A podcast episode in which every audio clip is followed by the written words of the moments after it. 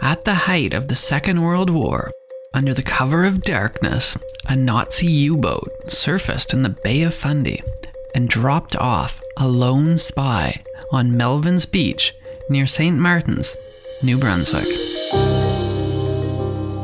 You're listening to Backyard History, the hidden stories that happened in your own backyard, the podcast version of the weekly history column running in newspapers across the Maritimes, with your host and author, Andrew McLean.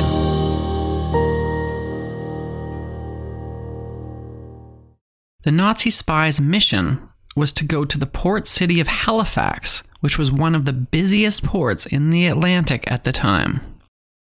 There, he was to learn about the shipping routes and times and transmit that information to U boats waiting at sea who would intercept and destroy the ships on their perilous journey to the UK. This U boat had previously hunted Allied shipping in the Atlantic before being recalled to occupied France for an unusual special mission. A single well trained German spy, Lieutenant Alfred Langbein, of the Abwehr, which is Germany's military intelligence unit, boarded the submarine. On April 25th, 1942, the U boat departed for Canada's east coast. 17 days later, that U boat arrived off of Grand Manan in New Brunswick. The U boat commander was anxious. The bay was heavy with a thick fog, and he quickly realized that the map of the coast he had been given was not accurate. He had also not been adequately forewarned about just how strong those tides were. The Bay of Fundy, of course, has the highest tides in the world. Nonetheless, the captain pressed on. He took a full day to cross the bay, staying close to the shore and recording every light he came across in his notes. He recorded shipping navigation lights, which still operated even during the war.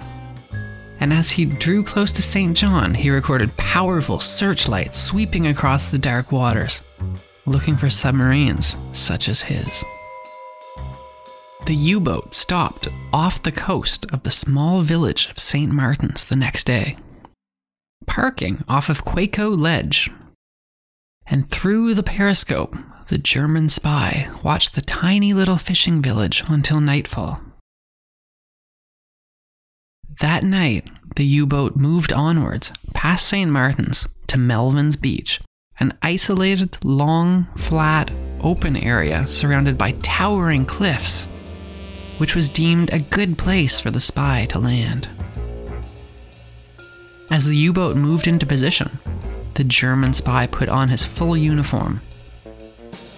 Punishment for being caught as a spy would have meant being shot. If he was captured in his uniform, the Canadians would have to treat him as a prisoner of war. Just exactly what the highest tides in the world meant became all too clear to the Germans when they launched a dinghy from the submarine to drop the spy to the shore. What had been expected to be just a short jaunt to the shore turned into a massive four hour ordeal. The sailors did eventually make it to the beach, dropped off the spy, and rowed back to their U boat, which soon dipped below the dark surface and disappeared. Now completely alone on a cold May night in a strange land, the spy changed into civilian clothes and burned his uniform on Melvin's Beach. He buried the charred remains amidst its pebbles.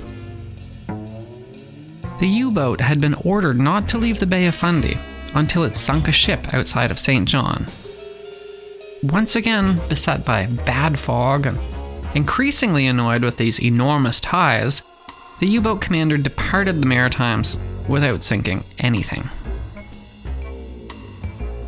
That night, the spy walked the two and a half hours through the dark from the isolated beach near what is now Fundy National Park to the nearby fishing village of St. Martin's, which the spy had earlier watched through the U boat's periscope. When he finally arrived in St. Martin's, he ventured into the first shop he saw, which was Hutke's General Store. There, the spy promptly introduced himself as Alfred Haskins from Toronto. Far, far from being questioned about being an outsider, the spy found that he was warmly welcomed. In the general store, he met several local people, and uh, he found that they were surprisingly friendly to an outsider, such as himself. Meanwhile, the locals were quite surprised and perhaps a little entertained to learn that this mysterious Torontonian was asking where to find public transit to St. John. There, of course, was no public transit in the small fishing village. Instead, the helpful people of St. Martin's offered to drive the spy all the way to St. John. The German spy purchased a hat at the general store before he left, leaving his own behind at the shop. Nobody at the general store questioned him about his distinctly out of date Canadian money. Despite being a high ranking and well trained Nazi spy, Lieutenant Langbein decided sometime before he reached St. John against completing his mission. He took his transmitter and his papers and he buried them. Once in St. John, he made his way to the train station. According to his orders, he was now supposed to make his way to Halifax. Instead, he bought a train ticket to Montreal. He had decided to start a new life in Canada. The spy seemed to have done the exact opposite of lying low, though. He traveled Canada. He made it all the way west to Flin Flon, Manitoba, before eventually returning back towards the east and settling down in Ottawa, the nation's capital. In 1944, he ran out of money and he surrendered to the Canadian authorities. When he tried to surrender, the RCMP were initially skeptical of his story about being a secret German agent. It was only when he led them to the charred remains of his uniform on the St. Martin's beach when they were finally convinced that he was actually a Nazi spy.